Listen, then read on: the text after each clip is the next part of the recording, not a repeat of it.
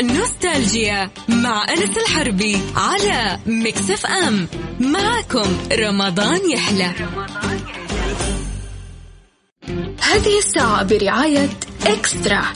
هلت عروض شهر الجود؟ عروض إكسترا على الشاشات والأجهزة المنزلية بالإضافة لعروض باقات خدمات إكسترا. رمضان إكسترا عروض إكسترا. يسعد مساكم وأهلا وسهلا فيكم في الحلقة الأخيرة من هال season لنوستالجيا. مرينا بشخصيات كثير. منها خلفاء ومنها علماء ومنها ناس عظماء يعني سووا عمل بسيط لكنهم سجلوا في التاريخ. فاليوم هي الحلقة الأخيرة من هال season لبرنامج نوستالجيا. والله يتقبل منا ومنكم الصيام والقيام وصالح الأعمال والطاعات. وعسى الله يا رب في القريب العاجل أنه يفك علينا هالجائحة يا رب العالمين. ونرجع نتقابل يعني السنة هذه آه، عيدنا أونلاين. حنكون نعايد بعض عن طريق برامج الأونلاين ونسولف ونضحك مع بعض. اجلسوا بيوتكم يا جماعة واحموا أنفسكم وأهلكم. لا تضرونهم بمخالفتكم خليكم في بيوتكم. اجلسوا سولفوا. جيبوا القهوة والشاي والسوالف الزينة. لا وحشكم أحد اتصلوا عليه أونلاين. سولفوا واضحكوا كأنه جالس معكم. وعيد فطر سعيد عليكم وكل سنة وأنتم طيبين مقدما.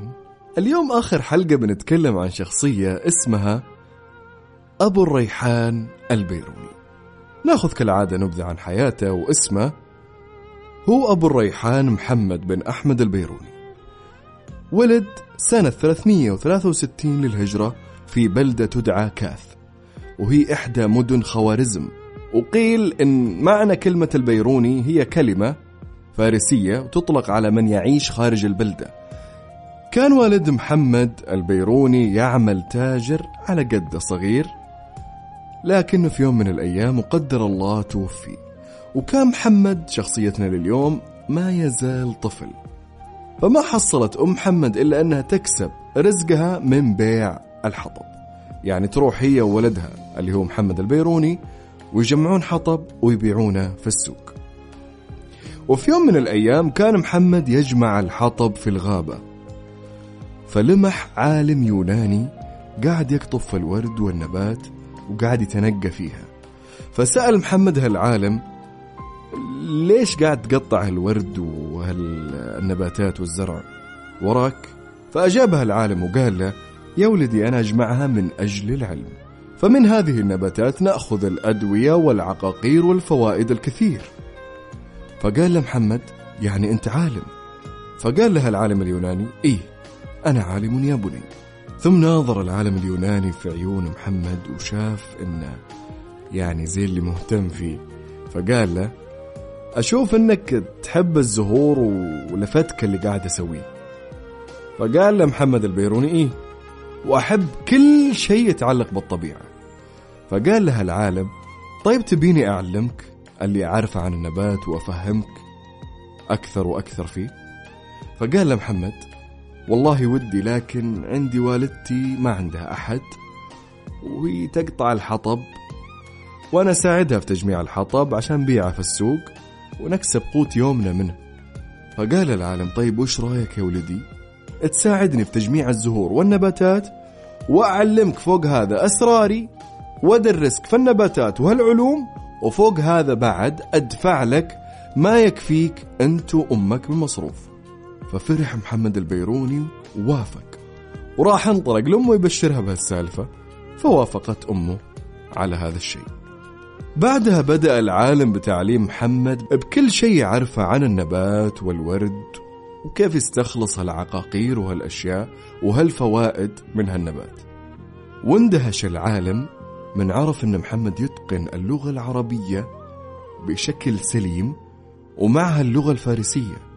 فراح العالم يعلم محمد اللغتين اليونانية والسريانية وقال له يا ولدي أنا أعلمك هاللغات عشان تعرف على علوم الأقدمين وعلوم المعاصرين من اليونان والسريان وتكون مدرك الوضع القديم والحاضر. فانبسط محمد وبدأ تعليمه مع هالعالم اليوناني وكان عمر محمد في ذاك الوقت 11 سنة. نروح ناخذ فاصل يا جماعة وبعد الفاصل بنكمل لكم حكاية أو سيرة حياة البيروني. خليكم ويانا. نوستالجيا مع أنس الحربي على مكسف أم.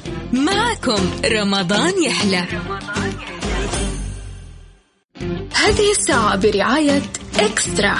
هلت عروض شهر الجود؟ عروض إكسترا على الشاشات والأجهزة المنزلية بالإضافة لعروض باقات خدمات إكسترا. رمضان إكسترا عروض إكسترا.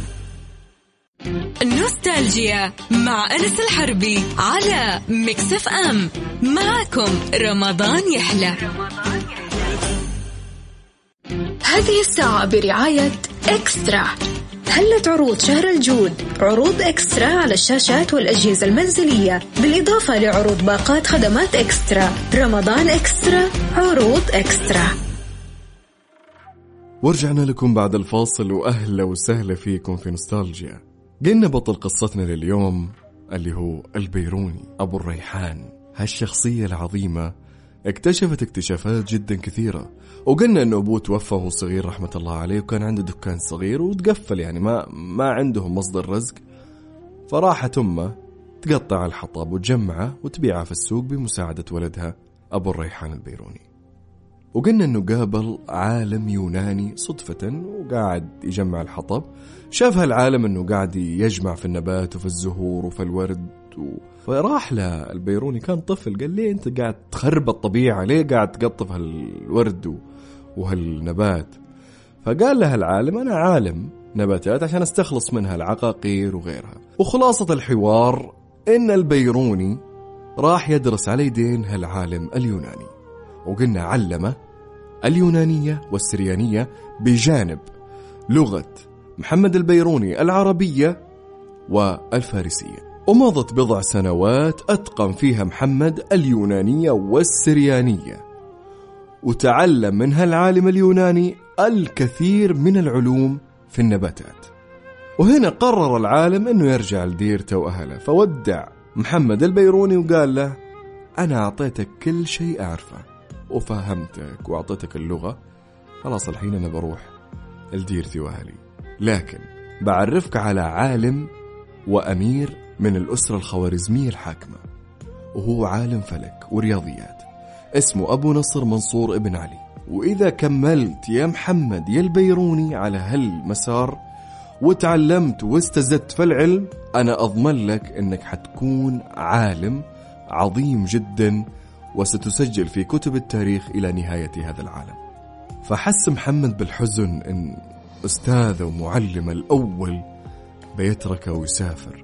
لكنه فرح أنه ما بيسيبه وبيرسل العالم آخر اللي هو أمير في الأسرة الخوارزمية الحاكمة وقلنا أنه عالم فلك ورياضيات. تجهز العالم اليوناني ومحمد تجهز معه وراحوا للقاء الأمير العالم اللي هو أبو نصر منصور ابن علي. ومن راحوا القصر رحب الأمير بمحمد وقال له العالم اليوناني إن أنا جبت لك نابغة عنده أربع لغات وفاهم في جميع علوم النبات كل شيء عني يعرفه كل العلوم اللي عندي أعطته إياه فرحب فيه الأمير جدا وقربه له واشترى له منزل قريب من القصر عشان يسكن فيه هو وأمه.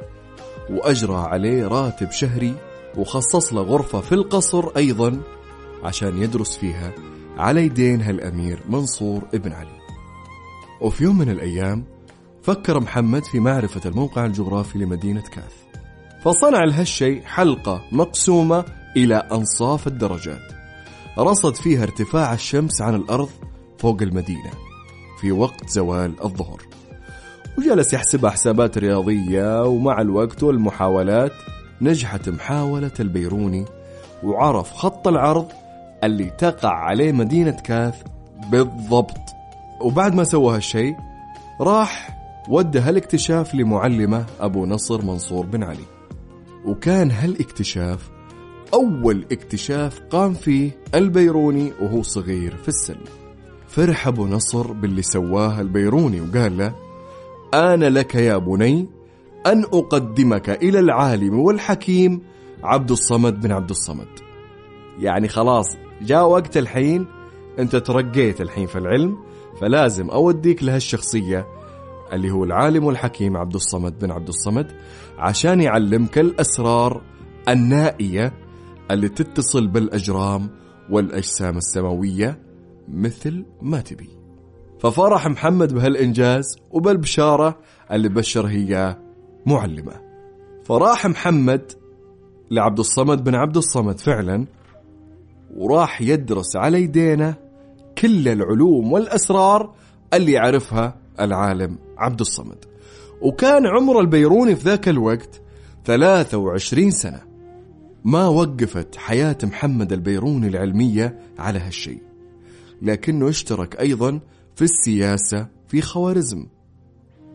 وانضم إلى أنصار خوارزم اللي هو شخصية اسمها شاه أبي العباس. من حبه لهالأمير اللي درسه فانضم لهم. وانضم لأنصار خوارزم واحد منهم اسمه شاه أبي العباس واللي قتل أو اغتيل عام 385 للهجرة. فشاف البيرون إن ماله في السياسة وخاف بعد ما اغتيل هالشخص فقرر إنه يبتعد عن هالشيء خاف على نفسه وعلى أمه وقرر إنه يفر من هالبلد بكبرها وخلى أمه فيها وهرب مع مجموعة من العلماء. سافر البيروني وقت ما هرب من مدينة كاث إلى مدينة ري. كان يا جماعة الخير يقولون إنه فقير جدا. حتى من كثر فقره كان بعض العلماء والناس اللي هناك يسخرون منه لسوء مظهره ولباسه المشقق يعني كان لبسه مشقق كان يعني مثل الناس المشردة. لا عنده بيت ولا عنده شيء ولا عنده ملابس وحالته الله أعلم فيها. نروح الفاصل يا جماعة الخير وبعد الفاصل نكمل لكم قصة البيروني. وش صار عليه من راح مدينة ري؟ هذا اللي بنعرفه بعد الفاصل. نوستالجيا مع أنس الحربي على مكسف أم معكم رمضان يحلى. هذه الساعة برعاية إكسترا. هلت عروض شهر الجود عروض إكسترا على الشاشات والأجهزة المنزلية؟ بالإضافة لعروض باقات خدمات إكسترا. رمضان إكسترا عروض إكسترا. نوستالجيا مع أنس الحربي على مكسف أم. معكم رمضان يحلى. هذه الساعة برعاية إكسترا. هلت عروض شهر الجود؟ عروض إكسترا على الشاشات والأجهزة المنزلية بالإضافة لعروض باقات خدمات إكسترا. رمضان إكسترا عروض إكسترا. ورجعنا لكم بعد الفاصل وأهلا وسهلا فيكم في نوستالجيا. قلنا بطل قصتنا لليوم اللي هو أبو الريحان محمد البيروني. قلنا أنه دخل شوي تهور ودخل في السياسة من حبه آه للأمير اللي علمه اللي هو أبو نصر علي وانضم لأحزاب خوارزم. لكن في يوم من الأيام اغتيل الشخص أو القائد اللي كان يقود خوارزم. فخاف البيروني على نفسه وقال يا أبوي أنا إيش دخلني في السياسة؟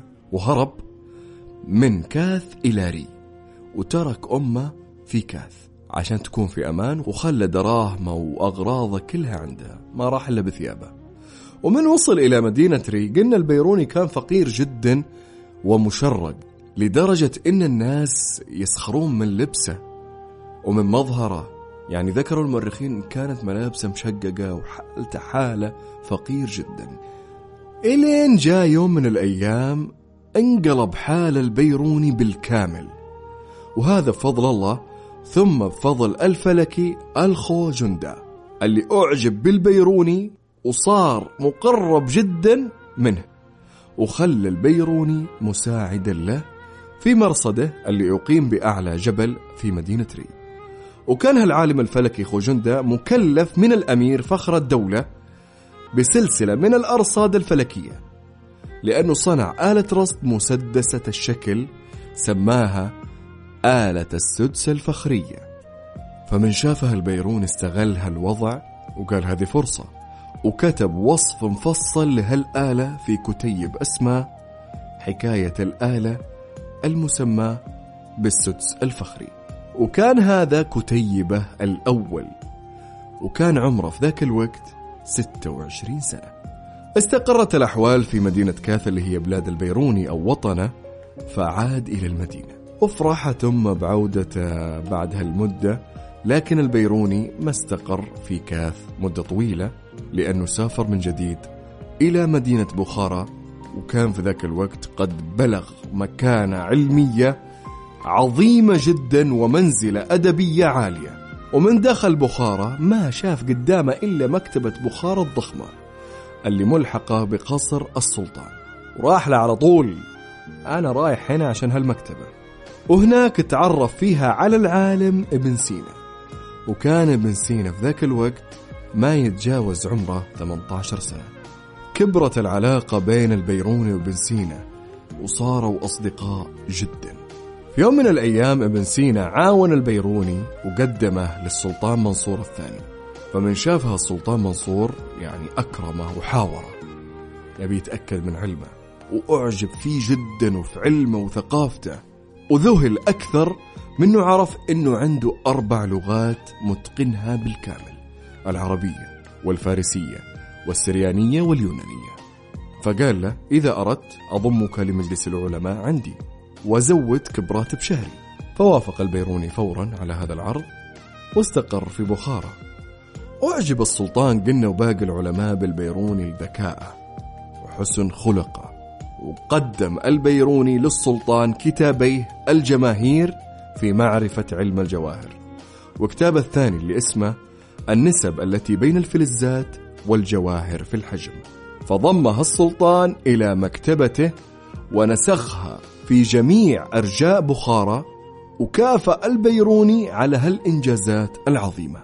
وفي يوم من الأيام وأثناء استقرار البيروني في بخارى جاء الأمير شمس المعالي قابوس إلى بخارى في زيارة.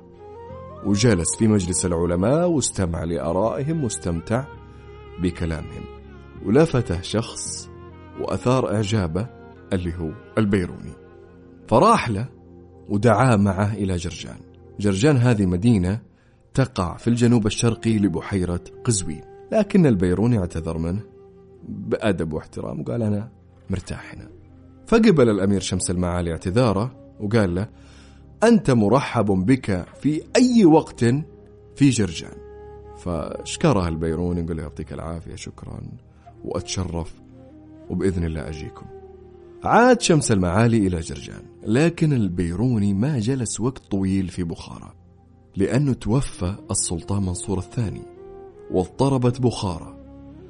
فأحس البيروني بأنه جاء الوقت إني أروح للأمير شمس المعالي في جرجان.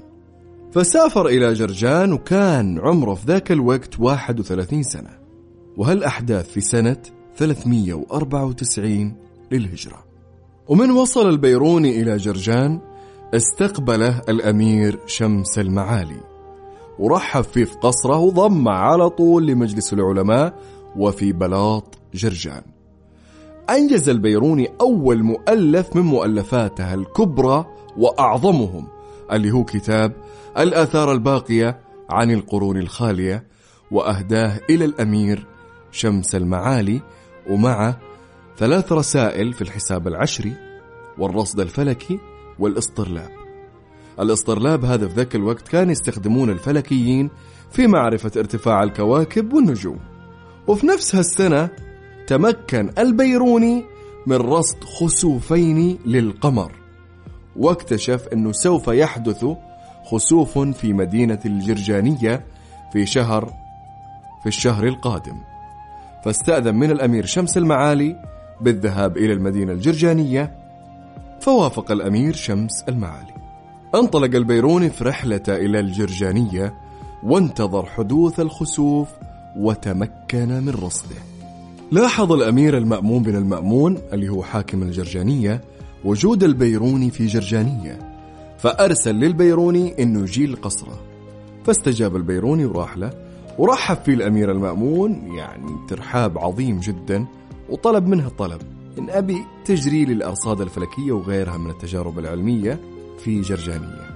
فوافق البيروني على طلبه لكن ما طول وقف بسرعة عمله هناك من سمع أن الأمير شمس المعالي زعلان وما هو براضي عن عمله عند الأمير المأمون بن المأمون.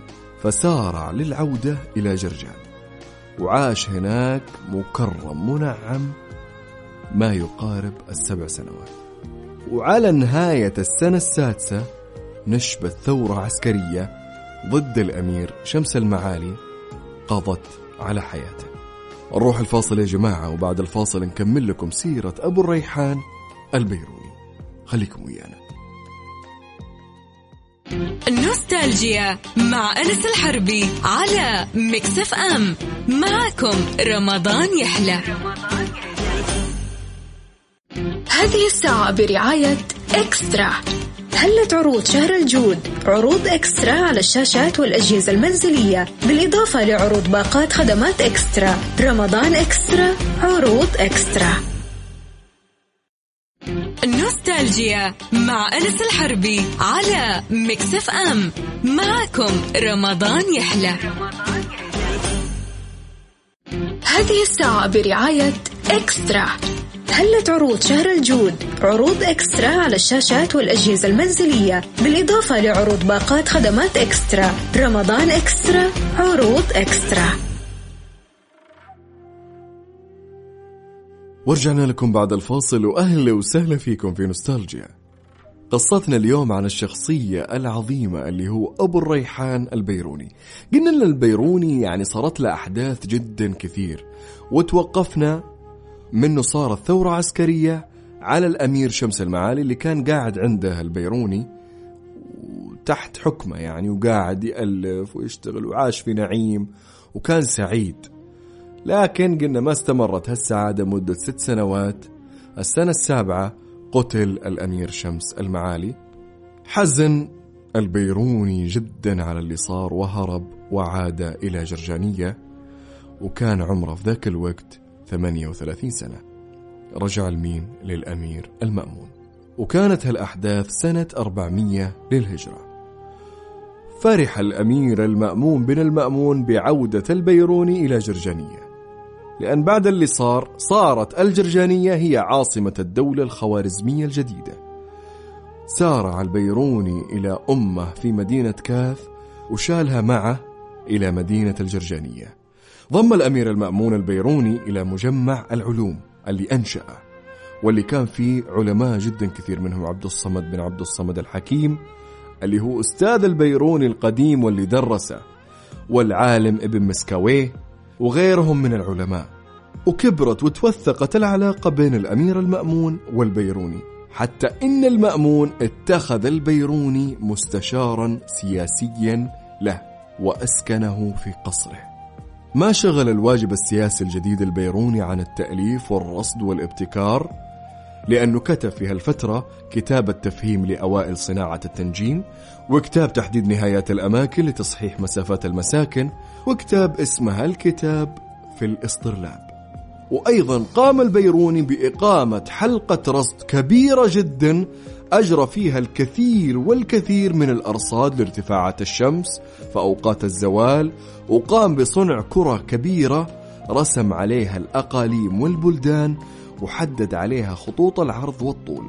فكان أول من وضع أصول الرسم للخرائط على سطح كرة وابتكر خريطة مستديرة للعالم ونقلها من الصورة الكروية إلى الورق المسطح لأول مرة في التاريخ.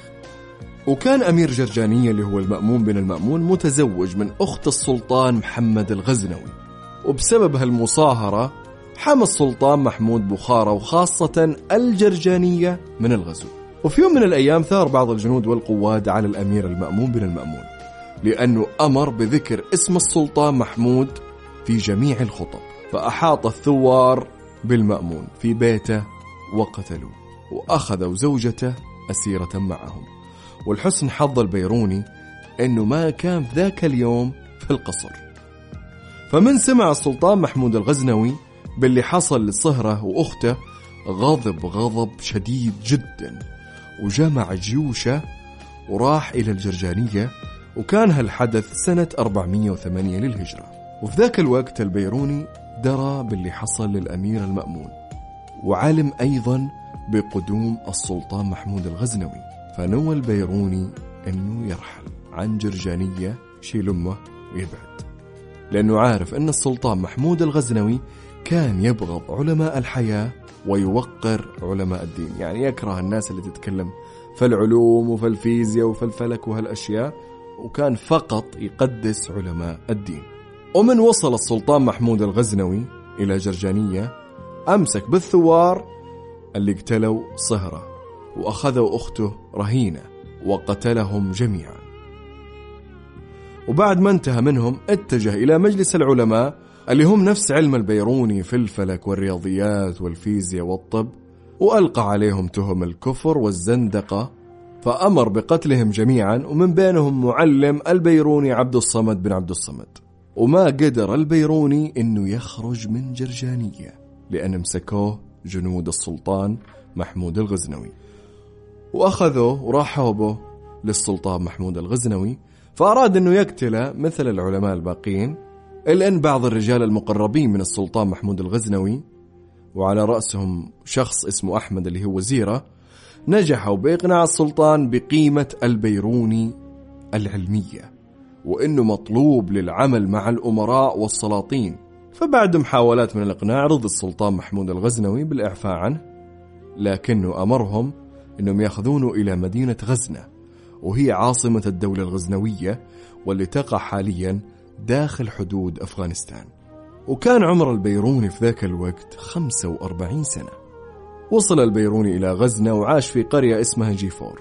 وكان البيروني في حالة فقر وبؤس شديدة جدا ولكن هالشيء ما منع البيروني إنه يألف كتاب اسماه التحديد. وقام بأرصاد عشان يحدد خط العرض في قرية جيفور لكن ما كان مع البيروني مال لشراء الآلات. عشان كذا قام البيروني بصنع لوحة حسابية وضع عليها قوس مدرج واستطاع بهالشيء البسيط إنه يحدد خط عرض جي فور بدقة. جلس البيروني في جي فور ثلاث سنوات. كان فيها قد تعلم لغة خامسة اللي هي لغة السنسكريتية وهي إحدى لغات الهند المنتشرة لأنه كان يظن أنه بيحتاجها في يوم من الأيام وكان ظن البيروني في محله. لأن كان السلطان محمود الغزنوي قد مد الحدود الغزنوية إلى شبه القارة الهندية وكان البيروني يعني لا يزال مهمل وسوء معاملة منها السلطان محمود الغزنوي. وفي يوم من الأيام استدعى السلطان محمود البيروني وقال له بنشيلك معنا يا ابو الريحاني للهند عشان تدور لنا الأشياء اللي ما نعرفها. إحنا المسلمين عن الهند لازم تجي. نروح ناخذ فاصل يا جماعة الخير ونكمل لكم قصة البيروني. وش صار معه؟ وش صار عليه؟ من راح للهند؟ خليكم ويانا. نوستالجيا مع أنس الحربي على مكسف أم. معكم رمضان يحلى. هذه الساعة برعاية إكسترا. هلت عروض شهر الجود؟ عروض إكسترا على الشاشات والأجهزة المنزلية. بالإضافة لعروض باقات خدمات إكسترا. رمضان إكسترا عروض إكسترا. نوستالجيا مع أنس الحربي على مكسف أم. معكم رمضان يحلى. هذه الساعة برعاية إكسترا. هلت عروض شهر الجود عروض إكسترا على الشاشات والأجهزة المنزلية بالإضافة لعروض باقات خدمات إكسترا. رمضان إكسترا عروض إكسترا. ورجعنا لكم بعد الفاصل وأهلا وسهلا فيكم في نوستالجيا. قلنا قصتنا لليوم هي عن أبو الريحان البيروني.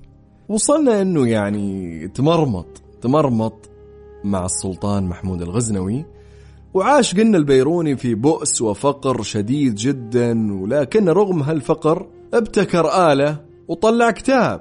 وفي يوم من الأيام جاء محمود الغزنوي طلب البيروني وقال بتجي معنا للهند عشان تعلمنا وش المعالم اللي هناك عشان نبي ننشر الدعوة الدينية فيها. خرج البيروني مع السلطان محمود الغزنوي إلى الهند وحضر معه يا جماعة 13 غزوة في المنطقة الشمالية الغربية من الهند. والبيروني ما له لا في حرب ولا في السياسة ولا في شيء لكنه مجبور إنه يروح معهم. ومن وصل البيروني للهند انبهر بكنوز علوم الهند وراح هناك استقر فيها وخالط علماء الهند وجالسهم إلين توصل إلى كل شيء يعرفونه العلماء الهنود. وحادثهم وكان يفهمهم يا جماعة ليه؟ لأن قلنا إن البيروني درس اللغة السنسكريتية منه كان في جي فور في غزنة. قال يمكن أحتاجها في يوم من الأيام وفعلا احتاجها الآن منه قاعد يناقش هالعلماء ويفهمهم وفهم علمهم وفهم كتبهم وش يقولون. واطلع البيروني على أكثر كتب علماء الهند شتى المجالات إلين أصدر كتاب ضخم جدا اسمه تحقيق ما للهند من مقولة مقبولة في العقل أو مرذولة. وضم يا جماعة هالكتاب معلومات ضخمة عن الهند كانت جديدة في ذاك الوقت على المسلمين. وظلت جديدة على الثقافة الغربية حتى أواخر القرن الثامن عشر للميلاد. واشتهر هالكتاب بين علماء الجغرافيا والتاريخ في أوروبا باسم تاريخ الهند للبيروني. استطاع البيروني بعد أنه يحدد بالأرصاد خطوط العرض لإحدى عشر مدينة هندية زارها واستطاع أيضا أنه يعرف قطر الكرة الأرضية وطول محيطها مستعينا بإسقاطات ظل الجبال وبالحسابات الرياضية والهندسية واللي أتاح لكل هالأشياء رحلته للهند وتحدث لأول مرة عن تاريخ الرياضيات عند العرب وعند الهنود ولولا الله ثم الأشياء اللي سواها لاندثر هذا الشيء معاه للأبد يعني وثق كل شيء كل شيء وثق. ووصل للعلماء فيما بعد وأخذوا منه العلوم سواء العرب والمسلمين أو الأوروبيين. ونقل البيروني عدد من الكتب من اللغة السنسكريتية إلى اللغة العربية والعكس أيضا من اللغة العربية إلى اللغة السنسكريتية. وبهالشيء حقق كل اللي يبيه منها السلطان محمود الغزنوي. وفي عام 420 للهجرة توفي السلطان محمود الغزنوي وتولى الحكم ابنه مسعود بن محمود الغزنوي. وكان عمر البيروني في ذاك الوقت 58 سنة وبدت تظهر عليه أمراض الشيخوخة. كان السلطان مسعود ابن محمود عكس أبوه تماما. كان مسعود يحب العلم والعلماء ومتسامح وعطوف وكان أيضا قبل توليه للخلافة كان صديقا مقربا للبيروني وكان يحبه. فسمح السلطان مسعود الغزنوي بعودة البيروني إلى أمه في جرجانية. فذهب البيروني بعد انقطاع عن أمه لمدة ثلاث سنوات أو أكثر. فمن راح البيروني الأمة لقاها تعبانة تعب شديد جدا مرضانة. وما فرح كثير لأن توفيت أمه بعد مدة قصيرة من جلسته معها بعدها البيروني وثق العلاقة بينه وبين السلطان مسعود الغزنوي وصارت علاقة عميقة وقوية وصداقة. فقربه له السلطان مسعود الغزنوي وضمه إلى بلاطة وأحاطه بالرعاية والتقدير والاحترام. كتب البيروني كتاب في ذاك الوقت في الهيئة والنجوم أسماه القانون المسعودي في الهيئة والنجوم. الحبة لهالحاكم سمى الكتاب باسم مسعود الغزنوي. وأهدى له هالكتاب. ويقال أن السلطان مسعود الغزنوي أهدى البيروني حمل فيل من القطع الفضية لكن البيروني رفض هذه الهدية وقال أنا أعمل يا سيدي حبا في العلم ذاته وليس من أجل المال أو الجاه أو السلطان أو المناصب السياسية. فزاد قدر البيروني بعد ما قال هالجملة عند السلطان مسعود الغزنوي. وفي يوم من الأيام سنة 428 للهجرة سمع البيروني خبر وفاة صديق عمرة ابن سينا فحزن عليه حزن شديد جدا. عاش البيروني في ظل السلطان مسعود أكثر من عشرة سنين إلين وصل عمرة ما يقارب الثمانية وستين سنة. وبعد سنتين من وفاة ابن سينا حزن البيروني لوفاة السلطان مسعود الغزنوي. كان هذا عام 430 للهجرة. زادت الآلام والأمراض اللي يعاني منها البيروني بعدها الصدمات ومن أول هالأمراض اللي هو مرض القولون وثقل السمع وضعف الإبصار والتنفس. فجلس البيروني ثمان سنوات في دارة تفرغ فيها للبحث العلمي وتدريس الطلاب الجدد. في بيته بمدينة غزنة درس البيروني عدد من الطلاب كتابه الدستور وكتابه المشهور الصيدلة في الطب. وكان جمع البيروني يعني علم عظيم جدا كثير في مختلف العلوم. يعني كان عبقري يا جماعة الخير ما هو بسيط أبدا. جمع علوم جدا كثير علم نبات والفلك والطب والصيدلة والفلسفة والمنطق ولغات. إنسان ما هو طبيعي أبدا. ما شاء الله تبارك الله. عاش البيروني حياة علمية أنجز فيها ثمانية مؤلفات كبرى وأكثر من مئة كتاب والعشرات من الرسائل العلمية. حتى إن علماء الغرب في عصرنا هذا لقبوا العصر اللي عاش فيه البيروني بعصر البيروني وقال عنها العرب إنه أعظم ظاهرة علمية في الحضارة الإسلامية. وأتقن البيروني في حياته كثير من اللغات. قلنا الفارسية الخوارزمية العربية السريانية السنسكريتية اللي هي الهندية واليونانية. ست لغات أتقنها بشكل كامل. توفي البيروني رحمة الله عليه في مدينة غزنة سنة 440 للهجرة. رحم الله أبو الريحان البيروني. كان يقولون على البيروني زمان الأستاذ الأعظم في الفلك والرياضيات. وجميع العلوم الأخرى. كان أستاذ في معظم العلوم ولغاته فادتة أنه يترجم ويفهم ويستزيد من هنا ومن هناك من ثقافات الشعوب والبلدان الأخرى. من اكتشافات البيروني يا جماعة الخير اكتشف البيروني طريقة لتعيين الوزن النوعي. ساهم أيضا بتقسيم الزاوية إلى ثلاثة أقسام متساوية. وأول شخص نبه أن الأرض تدور حول محورها. ووضع جداول تقارن بين أشهر الفرس والعبرانيين والروم والهنود والأتراك والعرب. وكثير يا جماعة من الاكتشافات لدرجة أطلق العلماء اللي جو من بعده على كل هالأبحاث الهندسية اللي سواها سماها باسمه مسائل البيروني. اقروا عن أبو الريحان البيروني يعني الاكتشافات من كثرها يعني ممكن أخذ فيها حلقة كاملة. تخيلوا الاكتشافات فقط. غير المؤلفات غير الأشياء اللي سواها وابتكرها. عالم برع في الهندسة والكيمياء والفيزياء والفلك والطب. إلى الآن بعض المعادلات اللي أسسها نستخدمها إلى الآن في الرياضيات وغيرها. هذول يا جماعة الأشخاص اللي نفخر فيهم.